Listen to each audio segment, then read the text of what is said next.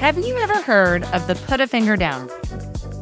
Now, I saw this on TikTok a while back, and the trend seemed to have fallen off. I haven't seen it recently, but I'm going to bring it back here for a moment. But this put a finger down game isn't going to be some rendition of Never Have I Ever or all the crazy things you did in your college days. It's going to be around negative self talk, the emotions we feel when we're disappointed in ourselves, and it's going to be all about self compassion. You are listening to the podcast From Now to Next, the podcast that empowers women to get seen, get heard, and get promoted. I'm your host, Erica Rooney, and I have made it my mission to help you break free from the sticky floors, those limiting beliefs, and toxic behaviors to bust through the glass ceiling. I'm obsessed with all things growth and abundance, and I'm here to talk you through the tried and true secrets to getting you to level up your career and your life. We talk about the hard stuff here imposter syndrome, perfectionism, fear, and burnout. So pull up a seat, pop in an earbud, and let's dive. So I want you to start by holding one hand up, all five fingers extended like you're going to give somebody a high five. And I want you to put a finger down if you ever beat yourself up mentally for doing something you wish you hadn't done. Put a finger down if you've ever felt shame or embarrassment over something you did or didn't do. Put a finger down if you ever fell short of your own expectations and you were mad at yourself. Put a finger down if you ever punished yourself for falling short of those expectations and put a finger down if you ever felt like a bad wife, a bad mom, a bad friend, and went over the top trying to make up for whatever mistake made you feel that way. How many fingers do you have left? Any? I know I'm not the only one with zero fingers left, y'all. As women, wives, moms, and friends, we juggle all the responsibilities and demands on our time and energy, right? We have bosses, we have spouses and kids all demanding sometimes 100% of our attention at the same time. And it is hard. It can be so easy to fall into this trap of being hard on ourselves when we fall short on all of these expectations, not to mention the weighted expectations that society puts on us. Is our house clean? Are our kids put together? Are we put together? Did we exercise for 30 minutes today? Don't forget it's pajama day at the daycare.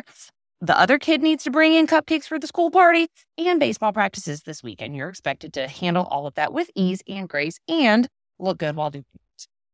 Okay, this makes me feel frantic when I think of all the things that I am expected to do. From work to family, it's exhausting. It can be so easy to fall into this trap of being hard on ourselves when we fall short of these expectations. But what if we switched it up? What if we approached ourselves with kindness and compassion instead? Today, we're going to talk about why self compassion is so hard, why it is also so important, and what we can do about it. Y'all know I got to leave you with some tips here. So, I don't know about you, but I'm a bit of a people pleaser and a little bit of a perfectionist. Many of us were raised with the belief that self criticism and perfectionism is necessary for success. We're told to constantly look for ways that we can improve, which can be powerful if it's done the right way. But we may feel like we aren't doing enough or that we aren't as good as all of the other working moms or women out there. But let's be real. We all look at our social media accounts and we see everyone's highlight reels we think that's their everyday. We don't see the behind the scenes chaos that most of us are going through. And it creates this unrealistic level of expectation. We see others highlight reels and we question ourselves why is it so much harder for me? Why can't I get it all together? Why can't I be as happy as them? We have this negative self talk and the spiraling where we berate ourselves for our perceived shortcomings and failures as a friend. We got to stop that shit. We may be conditioned to prioritize the needs of others over our own. We may feel guilty or selfish for taking the time to ourselves and for self care. But if we do not take a moment and just pause, this cycle of self sacrifice can lead to massive burnout and resentment. You been there? I know I have. And this is why self compassion is so important. Not only does it sound good, right? But research actually shows you that self compassion is associated with a wide range of benefits like lowering your levels of anxiety and depression, greater resilience in the face of challenges, improved physical health, and higher levels of life satisfaction and happiness. Practicing self compassion for others is something that we are often taught as kids. So today, I'm going to ask you to practice that same self compassion for yourself. You are allowed to be kind to yourself. You are allowed to forgive yourself. It isn't selfish. And if you can master this, you will be able to give yourself peace of mind. When you can be kinder to yourself and less judgmental, your life will truly transform. One exercise is to talk to yourself like you would a best friend. Bear with me. I know it's a little woo woo, but we're going to walk through it. I'm going to take you back to the college days. Think about when your best girlfriend, maybe your sorority sister, maybe a dorm roommate, whoever, think about when she came in running to you, just tears falling all over the place, telling you that her stupid ass boyfriend dumped her. Would you look at her and say, oh, Sarah, I mean, I get it, right? Like you can be really clingy, you can be super needy, you call him way too much. And let's face it, like you did put on an extra five pounds this past year. So I'm not really surprised. Oh, no, you would not do that. And let's be real clear if anyone ever said that to you, you better go out and buy a voodoo doll just for them. Most likely you hugged your best friend and you said, What a freaking loser. He doesn't know what he lost. You are beautiful, you are smart, amazing, and anyone would be lucky to have you. So, why don't we talk to ourselves like that? We are more likely to ruminate on that negative self talk, beat ourselves up, and then practice self compassion. So, why don't we talk to ourselves like that? We are more likely to ruminate on that negative self talk, beat ourselves up, than we are to practice self compassion on ourselves. Why do we get lost in these storylines and let our minds just run away with it? Well, I'm no psychotherapist, but I've had my fair share of experiences like this. And with the research I've done in my quest to be more self compassionate, I have found that there are a few reasons why we struggle to give ourselves that grace. We touched on it a little bit earlier, but our conditioning and upbringing can be a factor.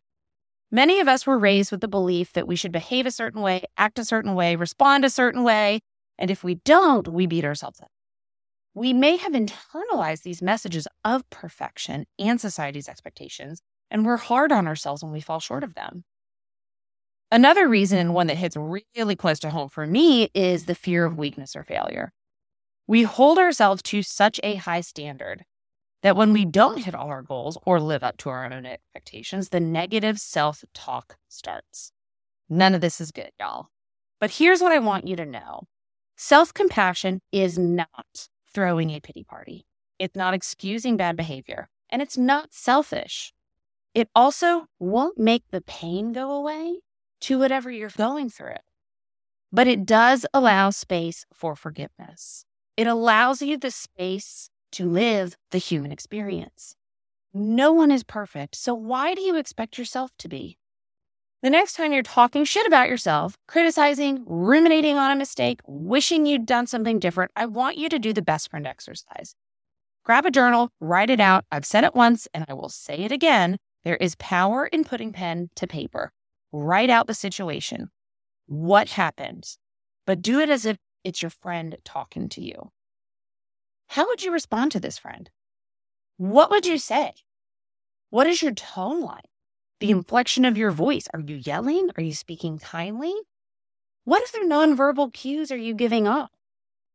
Do you have a crossed and closed off angry arms, or is your face soft and your arms open for an embrace? What advice would you give this friend? And then I want you to compare it to that voice in your head and what it is saying. If that voice in your head is filled with negative self talk and disappointment, shut it down. And you can shut it down by shifting your thoughts take, I can't believe I just yelled at my kid, to I'm learning from my mistakes and my triggers. And now I know that when I'm tired, I need some space. He broke up with me. I'll never find love. To I haven't found the right person yet. I didn't act in a way I'm proud of. To I'm learning my triggers and I still have more to learn. And then I messed up. I can't believe how stupid that was to, I'm not perfect and that's okay. It's okay to mess up. The main point being be kind to yourself, be supportive. When you allow the space to feel the emotions, they can pass through us more easily. To make mistakes, to screw up royally, is to be human. And to be human includes the good and the bad.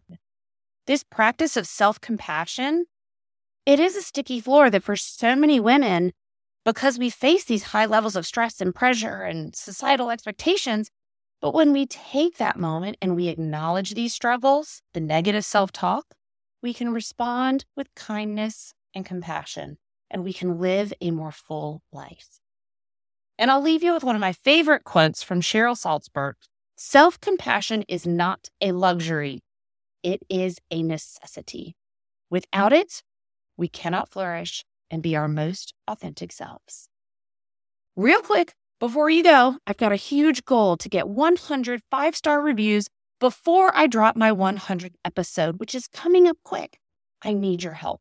Scroll down, tap the write a review, and drop a few words on what you love about this episode. It truly helps the message land in the hands of the woman that needs to hear it most.